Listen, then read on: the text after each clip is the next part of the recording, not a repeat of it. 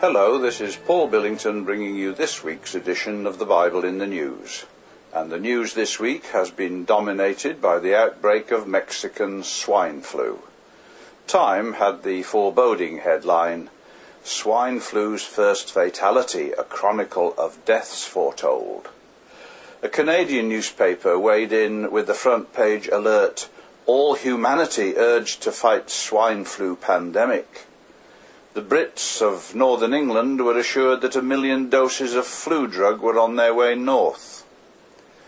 Most of us have probably seen similar news stories over the past week.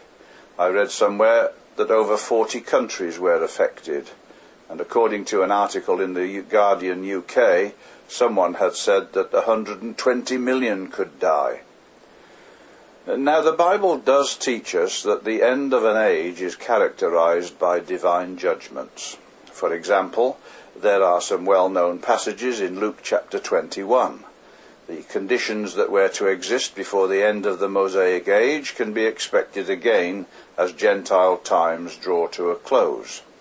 Jesus said, There shall be signs in the sun, and in the moon, and in the stars, and upon the earth distress of nations with perplexity the sea and the waves roaring, men's hearts failing them for fear and for looking after those things which are coming on the earth, for the powers of heaven shall be shaken.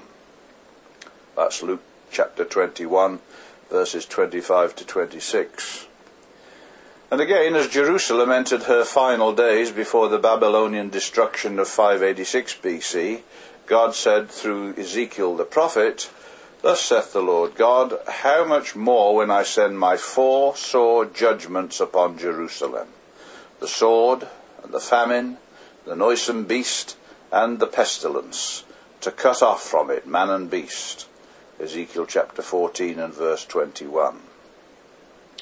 The word pestilence, according to the Oxford English Dictionary, means a fatal epidemic disease. The Hebrew word here carries the idea of a plague.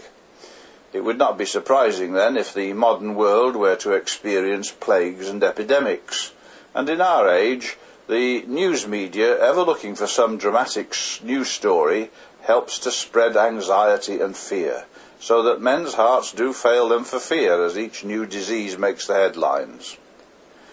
Some have suggested that the media is sending people into a frenzy of fear over the swine flu issue, just as they did over SARS and bird flu. It has been rather sarcastically called an apocalypse. The fact is that at this stage we just do not know whether this flu is a pandemic killer or not. We do not know whether the media is scaremongering or giving us an early warning about a serious, life threatening, and contagious illness that's coming into our locality. It has been called mad journalism disease and a global pandemic. There are some conflicting figures about, but at the time of this broadcast, there seems to have been only one confirmed death in the United States and less than a dozen worldwide. No more than with any other flu virus. Time will tell whether the media hit the panic button too soon on this one. Whatever the outcome of this news story, the Bible shows us that faith in the truth relieves us of fear and anxieties whether over flu or any other death threat. The Apostle Paul was often in danger of death, and in recognizing our inherited mortal nature, he wrote, But we had the sentence of death in ourselves, that we should not trust in ourselves, but in God which raiseth the dead, who delivered us from so great a death, and doth deliver, in whom we trust that he will yet deliver us. That's 2 Corinthians chapter 1 verses 19 and 20. Our belief and faith in the Word of God gives us an assurance which is more powerful than the fear of death. God can raise the dead to life again, and He has said that He will do so as far as those are concerned who believe on His Son. The Apostle also wrote this Now this I say, brethren, that flesh and blood cannot inherit the kingdom of God, neither doth corruption inherit incorruption. Behold, I show you a mystery. We shall not all sleep, but we shall be changed in a moment, in the twinkling of an eye, at the last trump. For the trumpet shall sound, and the dead shall be raised incorruptible, and we shall be changed. For this corruptible must put on incorruption, and this mortal must put on immortality.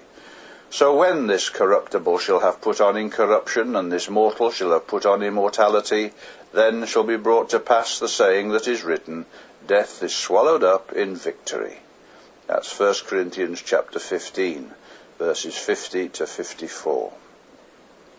Do we believe that? Are we convinced of the truth of God's Word, placing our trust and our confidence in what He has said? If so, there is no need to fear swine flu or any other plague. Let us develop the faith that comes from the Word of God. Let us read and heed that, rather than spend our time trembling at the panic generated by an ungodly media. Join us again next week, God willing.